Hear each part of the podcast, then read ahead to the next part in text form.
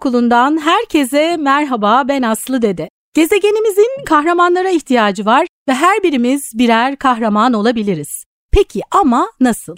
İşte bu sorunun cevabını arıyoruz Sürdürülebilir Yaşam Okulu'nda. Konuklarımız bize yol gösteriyor, harekete geçmemiz için bize esin kaynağı oluyorlar. Tüm canlılarla birlikte dünyada yaşamın sağlıkla sürmesi için Birleşmiş Milletler 17 tane küresel amaç belirledi. Bu amaçlar Sürdürülebilir Yaşam Okulu'nda bize rehberlik ediyor, yolumuzu aydınlatıyor. Bugün yine çok değerli bir konuğum var. Bizi esinlendirecek, harekete geçirecek, yolumuzu aydınlatacak çok değerli bir konuk. Kale Grubu Kurumsal İletişim Bölüm Başkanı Rana Birden bugün konuğum. Hoş geldiniz efendim. Merhabalar, hoş bulduk aslanım. Gerçekten esinlendirecek şeyler konuşacağız bugün. Çünkü ben Mayıs ayında sizin organizasyonunuza, etkinliğinize geldiğim zaman sosyal girişimle ilgili o kadar esinlendim. Öyle fikirler geldi kafama. Oradaki kişileri, katılımcıları, işte ödül alanları ya da işte panelistleri gördüğüm zaman çok heyecanlandım. Çok güzel bir organizasyondu. Şimdi oraya da geleceğiz.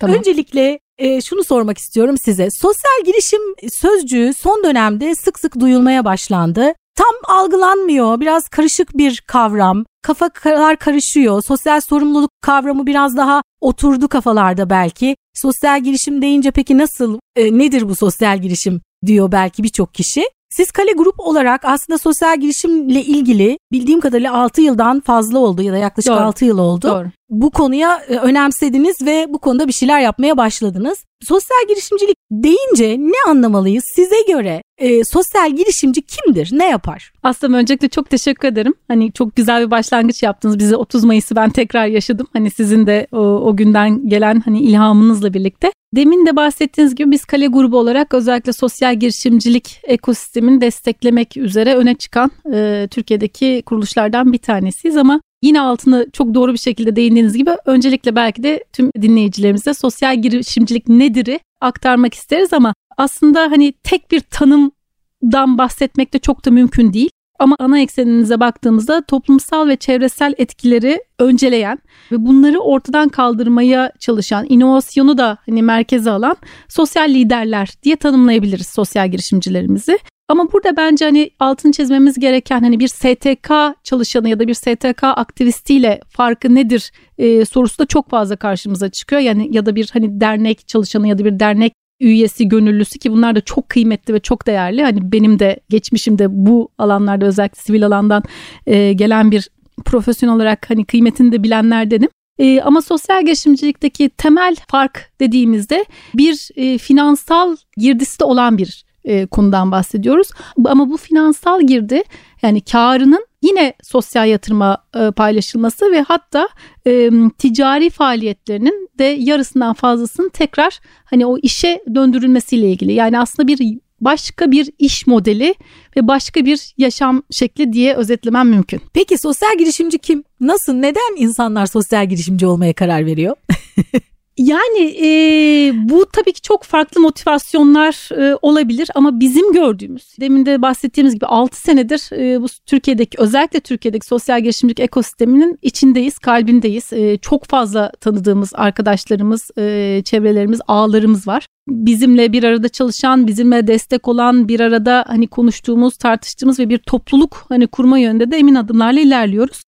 Bu açıdan baktığımızda ben aslında sosyal girişimciler dünyanın her yerindeki insanların yaşamlarına dokunabilecek, büyük değişiklikler yapabilecek, araçlar geliştirebilen ve aslında daha az şanslı olanlara da hayatta kendi amaçlarını bulmaları için gerekli becerileri kazandıran kişiler olarak tanımlıyorum.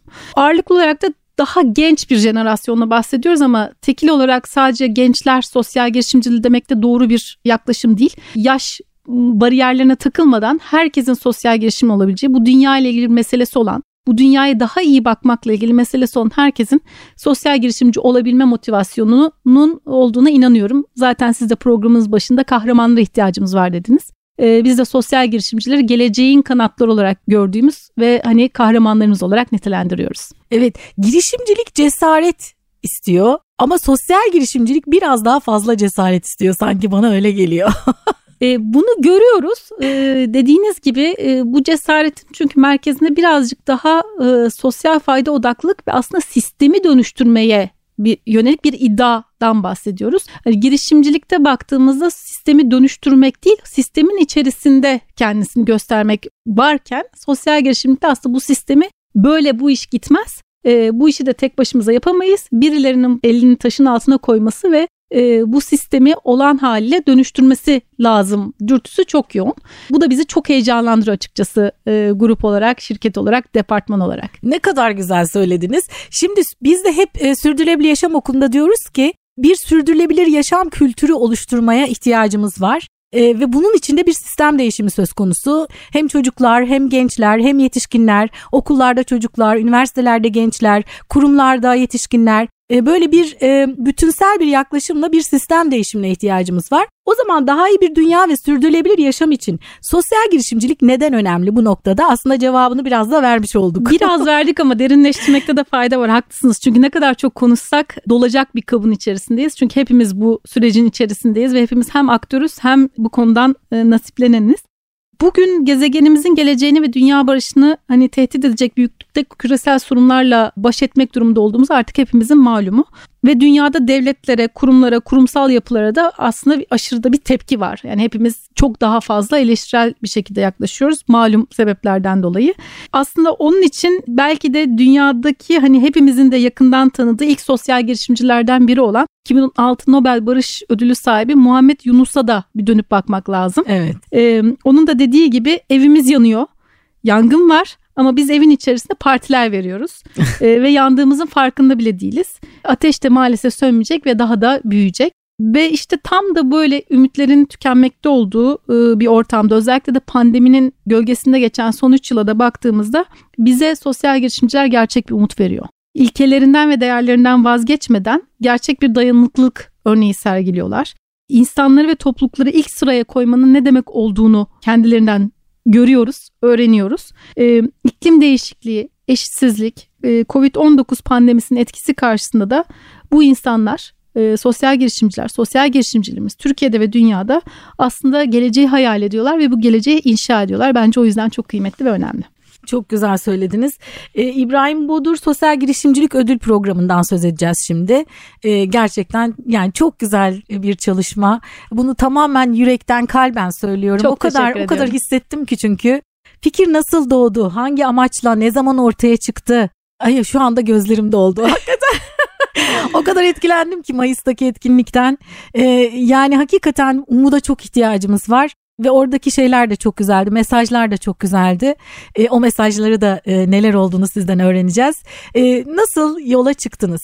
Biz yepyeni bir ekip olarak bundan 6 sene önce şu anda çalıştığım Kale Grubu'na dahil olduk.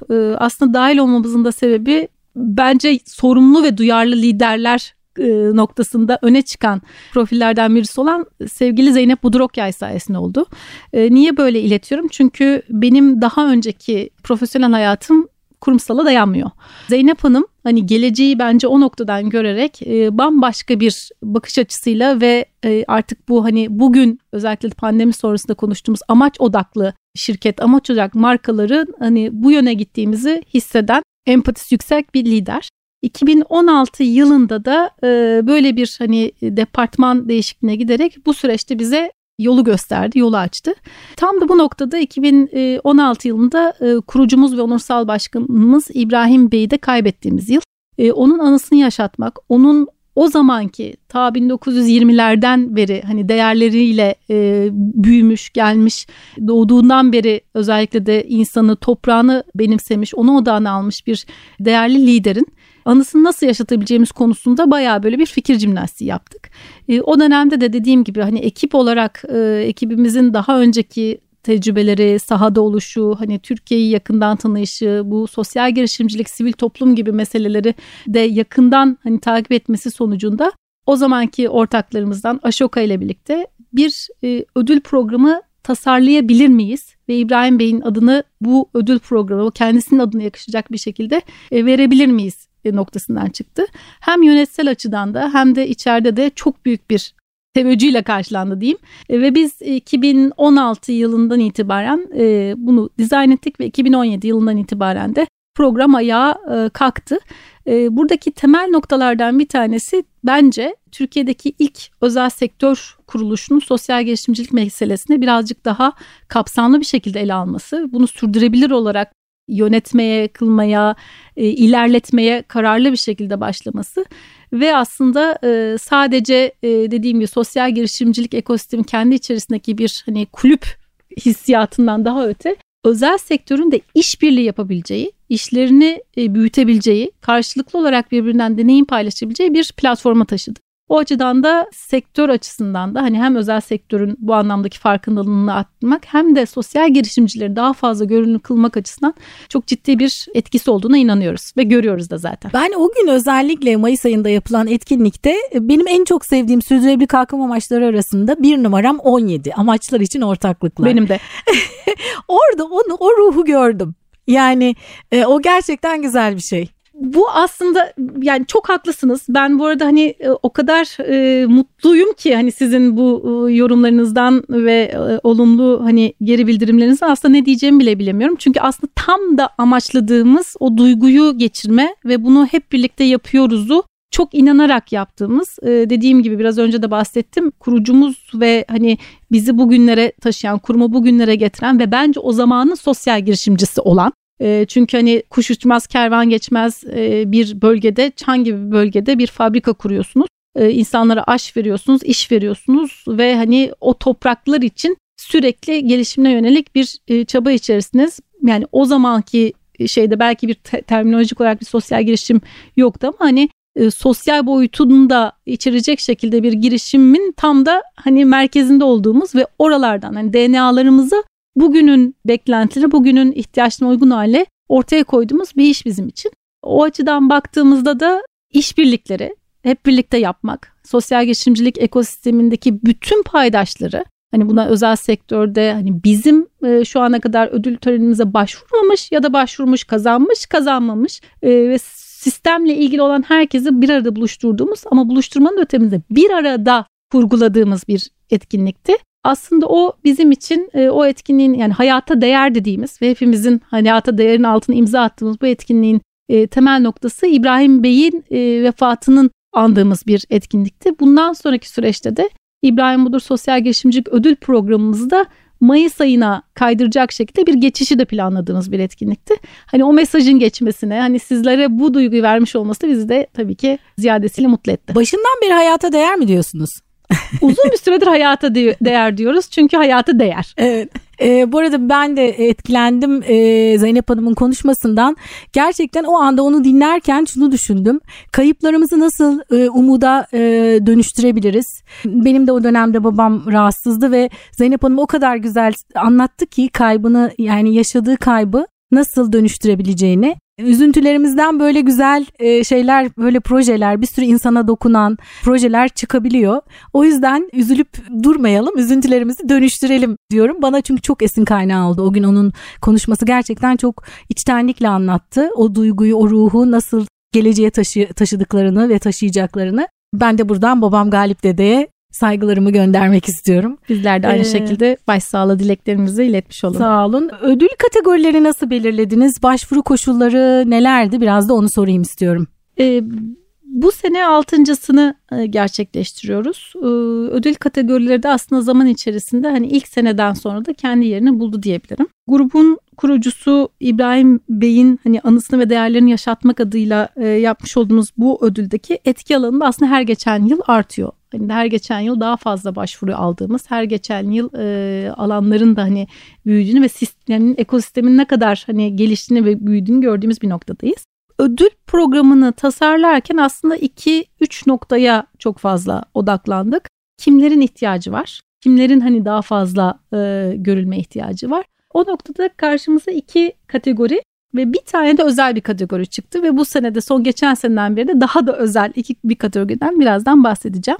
Erken aşama dediğimiz bir sosyal girişimde bulunan, o girişimini başlatmış ama henüz hani o istediği ivmeyi yakalamamış olan erken aşamalar İbrahim Bodur Sosyal Girişimcilik Ödül Programı'nın erken aşama bölümüne başvurabilir ve finalist olabilirler. İleri aşama dediğimizde de biraz önce de bahsettiğimiz artık bir sosyal girişimcilik ekosistemine dahil olmuş, kendisini sosyal girişimci olarak tanımlayan, iş modelini bu şekilde oturtmuş bir finans modeli olan girişimlerde ileri aşama olarak başvurabiliyorlar. Programın kendisine has özelliklerinden bir tanesi de demin de sizin altını çizdiğiniz, nasıl ki bu sürdürülebilir kalkınma amaçlarında 17'yi ben en çok önceliyorum diyorsunuz. Bizim için de geçerli. Bir sosyal girişimcinin bir başka kurum ve kuruluşla işbirliğini yapmasını özendirdiğimiz ve bunu da kamuoyuyla paylaşmayı öncelediğimiz bir işbirliği kategorimiz var. Çok kolay bir kategori değil, çok fazla başvuru da aldığımız bir kategori değil ama buna inatla ve sebatla bu kategorinin yer alması gerektiğine inanıyoruz ve mutlaka çok daha fazla, özellikle sosyal girişimcilik alanı büyüdükçe kamunun, özel sektör kuruluşlarının, yerel yönetimlerin ve başka sosyal girişimcilerin veya STK'ların işbirliği yaparak bu alana da uygun programlar ve projeler ve iyi örnekler çıkartabileceğine inanıyoruz. Nitekim benim aklıma hemen bu konuşma sırasında Kadın Balıkçılar Kooperatifi işbirliği ödülü geldi. Kadın Balıkçılar Kooperatifi ki çok erkek egemen olan bir alanda, hani balıkçılar dediğimizde zaten kendi başına bir önemli bir başarı kaydeden, kadın balıkçıları teşvik eden, kadın balıkçıların ekonomik kalkınmasını destekleyen bir sosyal girişim. Balıkçılar Kooperatifle işbirliği yaparak bir daha fazla etkiyi büyüten, daha fazla çarpan etki yaratan programlara ve projelere imza atıyorlar. Bu bence hepimiz tarafından bilinmeli ve duyulmalı ve görülmeli. O yüzden de işbirliği kategorisinin bizim için kıymeti ve önemi bu anlamda önemli. Bir de son zamanlarda evet, hep sosyal girişimcilik alanı daha çok gençliğe, yani gençlerin ilgi alanında olduğunu biliyoruz, fark ediyoruz ki zaten bunu fark ettiğimiz için de sadece ödül programı değil, ödül programı da ötesine geçecek, daha temelden, daha altyapıdan sosyal girişimciliği destekleyeceğimiz programlarımız da var. Dünyasının İyi Bakanlar Akademisi gibi. Orada da aslında gençlik özel ödülü kategorisini geçen seneden beri açarak gençlerin bu alanda da kendilerini göstermesine fırsat tanıyoruz. Dolayısıyla 4 kategorimiz var. Erken aşama, ileri aşama, işbirliği kategorisi ve gençlik özel kategori. Gençler özellikle son 10 yıldır, ben kendim üniversiteden mezun olduğum döneme bakıyorum da, bu kadar böyle bir girişim heveslisi değildi bizim kuşak. Biz böyle yüksek lisans yapalım, iyi bir kurumda çalışma hedefimiz var. Ama şimdi bakıyorum son 10 yılda özellikle gençler hemen böyle bir girişim cesareti ve isteği içerisindeler, değil mi? Yani çok girişim cesareti mi değil ama kendilerine inandıkları yolda ilerleme cesareti içerisindeler. Bu tek başına da sadece girişim olmak zorunda değil ama dediğiniz gibi bizim dönemimize baktığımızda iyi bir üniversiteden mezun olacaksınız, iyi bir kuruldan mezun olacaksınız, o ilgili kuruluşların sınavlarına gireceksiniz, ağırlıklı olarak bankacılık sektörüne gireceksiniz, beyaz yakalı olacaksınız gibi teori söz konusuydu. Şu anda benim için de çok şaşırtıcıydı, belki bahsetmek uygun olabilir. Çok yakın bir zamanda Bozcaada Jazz Festivali kapsamında da gene bir oturumlar ve bir sponsorumuz vardı ve orada gençlerin konuşmasını ve 25 yaş altı sosyal girişimcilerimize konuşturduğumuz, kendilerini aktardıklarını, kendilerinin neden bu işe giriştiklerini bahsettikleri bir oturumda açıkçası aslında çok enteresan bir şey. Kimse hangi okuldan mezun olduğunu dahi söylemedi. Aa, çok ilginç. Çok ilginç. Çok ilginç. Yani ben biliyorum hangi okullardan mezun olduğunu.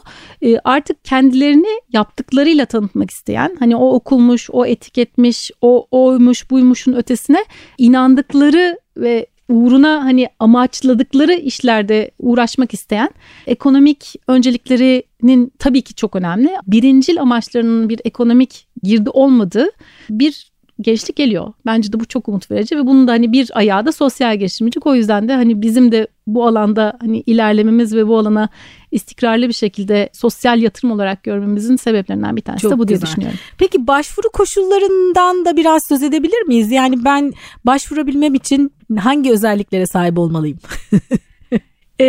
Ben başvurabilir miyim?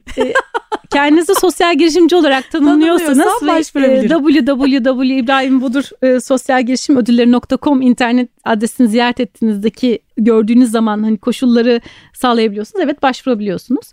Belirli bir gelir modelinizin ve etkinizin anlatıldığı, aktarıldığı formlar aracılığıyla başvurulabiliyor. İlk bence esas başvurma, kendinizi sosyal girişimci olarak tanımladığınızda başvurabiliyorsunuz ama aslında değerlendirme süreci elbette ki çok daha kritik.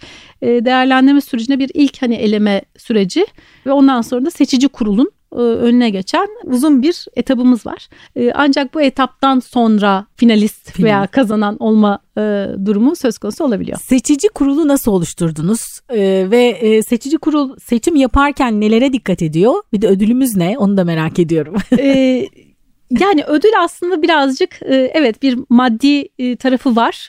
Mutlaka olmalı ki bunun aslında önemli olduğunda sonra sosyal girişimcilerimizin hayatını nasıl değiştirdiğini ve bir can suyu noktasında nasıl etkisi olduğunu da duyuyoruz. Geçenlerde de bu topluluk yönetimine de çok önem verdiğimiz için sosyal girişim ödülümüzü kazanan arkadaşlarımıza yapmış olduğumuz bir sohbette o gün o ödülü kazandığı için sosyal girişime devam edebildiğini duyduğum 2 tane girişimcimiz vardı. Yani eğer o ödül ya da o parasal karşılığı olmasa, bizim için parasal karşılığın çok ötesinde. Elbette ki İbrahim Bodur Sosyal Girişimcilik Ödül Programı. Demin de bahsettim kurucumuzun adını verdiğimiz, anısını yaşatmak istediğimiz bir programımız olduğu için, gönülden de bağlı olduğumuz için sosyal girişimcilerimiz evet bu sene 120.000 TL'lik bir ödülle ödüllendirilecekler ama esas aslında Kale Grubu'nun bir parçası olmaları ve Kale Grubu'yla bütünleşmelerini sağladığımız ve onları her zaman her ihtiyacında destek olmayı başladığımız bir topluluk yönetimine alıyoruz. Ve bence de şu anda da zaten bu 5 senelik bu sene 6.'sı var dedim. 5 seneyi değerlendirmiş bir sosyal etki çalışması içerisindeyiz. İnşallah o raporda yayınlandığı da size de bir kopyasını gönderebiliriz. Belki onunla da ilgili daha farklı sohbetlerde de konuşabiliriz. Anladığımız ve gördüğümüz dediğim gibi ekonomik getirisinin çok ötesinde bir aidiyet hissiyatı da bambaşka bir duygu veriyor sosyal girişimcilerimize. Tabii. En azından yalnız olmadıklarını hissettirmek bence hepsinin aradığı bir şeydi ve o 5 senedir 6 senedir de bu var ve enteresan olan belki sizin o hayata değer etkinliğimize de gördünüz. Bu sadece kazanan finalistlerimiz ya da bize başvurmuşlar ya da bize bizim kapımızdan geçmişler, kapımızı çalmışlar olan değil. Henüz bizimle herhangi bir irtibatı olmayan sosyal girişimciler de o hissi verebiliyor. Evet. Bu bence çok anlayamadığımız ama karşı tarafa da çok bilinçli olarak değil ama gerçekten o samimiyetle geçirmiş olduğumuz bir duygu. Yani ben niye varsınız dediğinizde aslında bunun için varım diyebilirim. Güzel. Kendi adıma ve kurum adına beni en çok duygulandıran ve iyi hissettiren nokta birazcık da bu. Seçici kuruldan da çok kısaca bahsedeyim. Aslında bu kategorilerde en fazla bizim baktığımız seçici kurulun yaygınlaştırma potansiyelinin yüksek olması önemli bir kriterimiz. Sosyal ve çevresel faydayı ve etkiyi çoğaltabilecek, başarılı işbirlikleri yaparak pozitif etkisini gösterebilecek girişimler önceleniyor. Seçici kurul ise Türkiye'de ve aslında birazcık da son 2 senedir uluslararasılaştırıyoruz. Özellikle bunun daha o vokasyonu gösterebilmek adına. Özellikle Birleşmiş Milletler Kalkınma Programı ya da son 2 senedir beraber işbirliği yaptığımız Impact Hub İstanbul'un global temsilcilerinin de yer aldığı bir seçici kurulla sivil toplum ve iş dünyasından oluşan bir karma bir kurulla bu değerlendirmeleri yapıyoruz. Ön değerlendirme ve yarışma sürecinde de dediğim gibi Impact Hub'la bir eleme sürecinden geçtikten sonra bu 7 kişiden oluşan seçici kurulun hem birebir görüşmeler hem de vermiş oldukları, göndermiş oldukları formlar üzerinden yapmış oldukları değerlendirme sonucunda da finalistlerimizi Aralık ayına gelmeden yayınlayarak bu sene için söylüyorum. Aralık ayında da ödüllerimizi dağıtıyoruz. Dağıtıyorsunuz. Şimdi aslında çok güzel. Biz daha önceki podcastlerimizde KUSİF'ten, Koç Üniversitesi Sosyal Etki Forumu'ndan Gonca Hanım'ı davet ettiğimizde özellikle şuna değinmişti. Özel sektör yıllardır sivil toplum kuruluşlarıyla sosyal sorumluluk projelerinde çalışmaya alıştı. Oysa ki biraz da artık desteğini sosyal girişimlere de çevirebilir. Pek alışkın değiller. Ne yapacaklarını bilmiyorlar. Çünkü yıllardır bir alışkanlık var. Sivil toplum kuruluşlarıyla çalışma alışkanlığı. Oysa ki sosyal girişimler de çok güzel işbirlikleri yapılabilecek önemli konulara değiniyorlar. O konuda bilgileri var, deneyimleri var, ilgileri var. Dolayısıyla gerçekten sizin yaptığınız çalışmada o anlamda çok çok değerli. Peki şunu merak ediyorum. Azıcık biraz bahsettiniz demin ama başından itibaren 6.'sı yapıldı. Bu yıl 7.'si olacak. 6 yıl içerisinde ödül verdiğiniz, ödül kazanan sosyal girişimler ne tür gelişmeler gösterdi? Onları bildiğim kadarıyla her buluşmaya davet ediyorsunuz. Bizler görüyoruz çünkü ben en son buluşmada gördüm birçok eskiden ödül kazananları. Onlar neler yapıyorlar? Zaten bir topluluk oluşturmuş durumdasınız. Onlar o topluluğun içindeler, değil mi? Evet, aynen dediğiniz gibi bir hani topluluk oluşturma gibi bir misyonumuz da var. Özellikle de bu bugüne kadarki hani fellowlarımız diye nitelendiriyorum ve bundan sonra da gelecek olan fellowlarımız. Ben bunu aslında iki taraflı öğrenme süreci olarak tanımlıyorum. Biz onlardan çok şey öğrendik ve birbirimizi besledik. Onlar da bizlerden çok fazla şey öğrendiler. Bu süreç içerisinde aslında dediğiniz gibi demin hani Gonca'ya da atıfta bulundunuz. O noktada da yapmaya çalıştığımızda aslında özetlemiş. Sadece toplumsal sosyal sorumluluk noktasında bir sosyal yatırım odaklı bir bakış açımız var. Ve bu da aslında sürdürülebilirlik stratejimizin de odağında yer alıyor. Kurum içi gönüllülük projelerimizde, kurum dışı program ve projelerimizde her daim işbirliği içerisinde olmaya gayret ediyoruz. Örtüşen alanlarda sosyal girişimcilerimizi sürecin içerisine katıyoruz. Örtüşmeyen alanlarda başka hangi kuruluşlarla örtüşüyorsa o bağlantıları sağlıyoruz. İhtiyaçları olduğu takdirde medya görünürlükleri konusunda desteklerimiz olabiliyor. Ve bundan sonraki 5-10 yıllık sürecimizde nasıl yolculuğumuzun devam edeceğini yine onlarla birlikte, onların hani girdileriyle, onların değerlendirmeleriyle bir sosyal etki sürecini kurgulayarak planlama yolundayız. Aslında dediğim gibi yani işin kendisine de entegrasyonu sağlayabilecek, markalarımızın da bundan yararlanabileceğini sağlayacak, doğru bir iş modelini beraberce tanımlayabileceğimiz sürecin başlangıcını bu programla yapıyoruz. Çok güzel. Yani mesela birincisinde, ikincisinde ödül almış, artık kendi ayaklarının üzerinde durabilen, büyümüş, işte girişimcilerin bir ya da birkaç kişi ortak nasılsa artık hayatlarını geçinebildikleri ve sosyal fayda da yaratabildikleri bir hale gelenler var mı?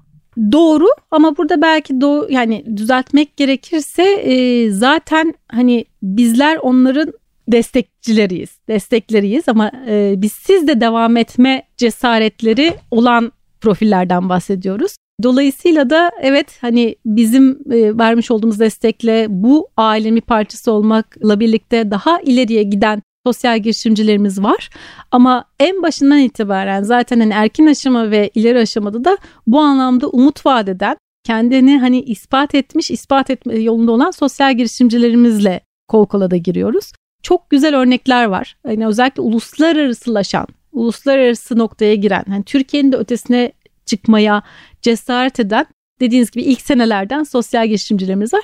Ve enteresan olan birkaç tane hani yaklaşımda da sosyal girişimcilikten exit edip iş planını sosyal girişimciliğe aktaran girişimcilerimiz de var. Yani çok farklı modeller, çok farklı. Her gün bir de çok dinamik bir sektör. Evet, çok dinamik bir alan. Gerçekten dinamik. Çok farklı fikirler geliyor. Yani en başta işte daha nitelikli eğitim ki çok kritik, yani bu her zaman olacak. Yani Türkiye'nin geleceğinde de, bugün de, yarında da olacak olan bir mesele. Ama şimdi özellikle de pandeminin de etkisiyle ve hani global sürecin de etkisiyle daha hani iklim krizi, daha çevresel faktörleri önceleyen konular ve sosyal girişimciler geliyor. Bu böyle bir süreç, bunun da bir parçası olup izlemek ve bunu değerlendirmek ve aslında gidişatı hani bu anlamda alanı tanımak açısından da bizim için bir fırsat oluyor açıkçası. Harika. Şimdi iki tane soruyu bağlayarak size soracağım. Şimdi sosyal girişimlerin desteklenmesi için sadece ödüller yeterli mi? Aslında biraz da şimdi söz ettik ondan. İşbirlikleri, işte özel sektör, iş dünyası sosyal girişimlerle nasıl işbirlikleri yapabilir? Ve sosyal girişimciliğin durumunu nasıl değerlendiriyorsunuz? Türkiye'de ve dünyada nasıl bir gelecek vizyonu var? Girişimler, sosyal girişimler genel girişimlerin içerisinde payı artmaya başlayacak gibi gözüküyor. Muhakkak. Buna da hani yürekten inanıyorum. Sadece Türkiye'de değil, zaten dünyada da büyüyen de bir alan. Özellikle de bu hani mevcut kapitalist sistemin çok daha fazla bu düzeni kaldıramayacağı gerçeğinden hareketle sosyal girişimciler bu anlamda bir umut ışığı. Hem Türkiye'de hem de dünyada iklim değişikliğinin yıkıcı etkisini yakından hani gelişmeye karşı ne yapabilirim sorusu daha fazla sorulduğu müddetçe sosyal girişimcilere de bir alan var diye düşünüyorum. Sürdürülebilir ve etkili destek verebilecek kurumların oluşması uzun zaman aldı. Onu da kabul ediyorum. Hani bu anlamda dediğiniz gibi hani nedir, kimdir, özel sektörün kendi iş yapış şekillerinin dışarısına çıkmak çok da kolay durumlar değil. Ama zaman içerisinde aktarılan finansmanda da teşvik ve hukuki altyapısının geliştirildiği takdirde, ki ben özellikle etki yatırma alanında önemli gelişmeler var. Yani hem Ankara tarafında hem dünyada onu da yakından da takip ediyoruz. Çünkü bir taraftan da sadece dediğiniz gibi ödülle desteklemek değil, bunun altyapısını teşvik edebilecek, özel sektörün müdahil olabileceği alanlarda da neler yapabileceğimize bakıyoruz. Dolayısıyla da hukuki altyapı, finansman altyapısının önümüzdeki dönemde daha da düzeleceğini, büyüyebileceği, finansman için söylüyorum, hukuki altyapısının oluşturulmasından bahsediyorum. Olduğu takdirde sosyal girişimcilik çok daha fazla hepimizin gözü önünde olacak diye düşünüyorum. Evet, çok teşekkürler. Peki sizin bireysel olarak sürdürülebilirlik tanımınız ne ve kendi kişisel yaşamınızda sürdürülebilir yaşam için değiştirdiğiniz alışkanlıklarınız var mı? Bize esin kaynağı olabilecek. Şimdi onun için ben de acaba bu soru gelebilir miydi düşündüm. Çünkü sabahleyin de bir sürdürülebilirlikle ilgili başka bir konferansta arkadaşlarımızla beraberdik. Çok kolay bir tanım değil. Yani herkesin kendine ait bir tanım var bu sürdürülebilirlik meselesinde. Fakat bu sabahki konuşmalarda beni çok etkileyen ve galiba buyum ben dedirttiğim, benim değil, büyük ihtimalle isim de vermedi ama tahmin edebildiğim bir, özellikle sürdürülebilir mutfakla ilgilenen çok önemli bir arkadaşımızdan bahsettiğinden de eminim. Bu sabahki konuşmada sevgili Sertaç Doğanay bereketten bahsetti. Ve evet dedim. Yani sürdürülebilirlik benim için bereket. Yani bu bereketi korumak, bereketimizi daim kılmak benim için sürdürülebilirlik. Refika'nın sanırım. Refika'nın evet, aynen. Benim için de bunu da çok rahatlıkla ve gönülden destekleyebileceğim bir tanım. Sürdürülebilirlik, evet, yani hem kurumlar olarak hem kişiler olarak ilgi alanımız ve onsuz olamayacak bir sürecin içerisindeyiz. Ben kendi açımdan baktığımda bu konuda en ekstrem, duyarlı şekilde davranabiliyorum iddiasına olamayacağım. Bence de aslında bu sürdürülebilirlik meselesinde kişiler ve kurumlar olarak da realist olmamız lazım. Olanı olduğu gibi de gösteriyor olmamız lazım. Elimden geleni, bu bereketi, mutfağa dönüştürücü, örnek vermek gerekirse bu sabah akşamleyin eve gelecek olan oğluma dün akşamdan kalan pilavı yayla çorbasına çevirmek gibi. Bütün bunları elimden geldiğince yapabiliyorum. Yapamadığım zamanlarda üzülüyorum ama bir sonraki aşamada daha dikkatli olacağım dürtüsüyle hareket ediyorum. Özellikle tekstil, alışveriş, tüketim noktasında hem ailemde hem kendimde yapabildiklerimiz var. Plastik tüketimini azaltmak ama bir taraftan da sürdürülebilirlik meselesini alışkanlıklarını değiştirmek sadece çevreye bağlı değil. Önemli olan noktalardan bir tanesinde çevremizi nasıl dönüştürebileceğimiz, çevremize nasıl farkındalık yaratabileceğimizle de ilgili olduğunu düşünüyorum. Ağırlıklı olarak benim mesela çok takıldığım meselelerden bir tanesi, özellikle bir konferans, etkinlik ve tüm bu bir araya gelme işlerinde diyeyim, konuşmacılarda kadın erkek dengesinin çok ciddi bir şekilde bozuk olması. Böyle bir kurum olduğu zaman departmanım ve ünvanım gereği davet edildiğimde katılmama, bu konuda bir bir farkındalık yaratma veya benim katılmadığım ya da davet, o anlamda konuşmacı olarak davet edilmediğim toplantılarda bunu sorgulama ya da bu anlamda bir farkındalık yaratmaya yönelik girişimlerde bulunuyorum. Ben de çünkü bunların hepsi bir bütün. Elimden geldiğince daha iyi bir yaşam, daha iyi bir dünya ve bizim de kurumumuzun da bünyesi olan İyi Bak Dünyaya diyebileceğimiz işleri yapmaya gayret ediyorum. İyi Bak Dünyaya diyorsunuz. Siz zaten aslında grupta bu konuyla ilgili pek çok şey yapıyorsunuz, sürdürülebilirlikle ilgili. Bu arada bunu her konuğuma bunu mutlaka soruyorum. Siz kendi kişisel yaşamlarınızda ne yapıyorsunuz diye. Çoğunlukla sürdürülebilirliğin çevresel boyutuyla ilgili yaşamlarındaki dönüşüm örneklerini veriyorlar. Siz burada özellikle sosyal boyutuna, bence bu söylediğiniz örnek gerçekten çok değerliydi. Yani böyle bir davet geldiğinde böyle bir koşul yani artık onu oraya koşul koyuyorsunuz herhalde diye düşünüyorum. Elimden geldiği koyuyorum. Yani en azından bu kadar soru işaretine doğacak şekilde yapabiliyorum. Evet. Gerçekten burada bir esneme payı olmadığı takdirde de ona yönelik mecburen veya duruma göre aksiyon alıyorum. Harika. Evet, iyi bak dünyaya diyorsunuz. Ne güzel diyorsunuz. İyi ki de diyorsunuz.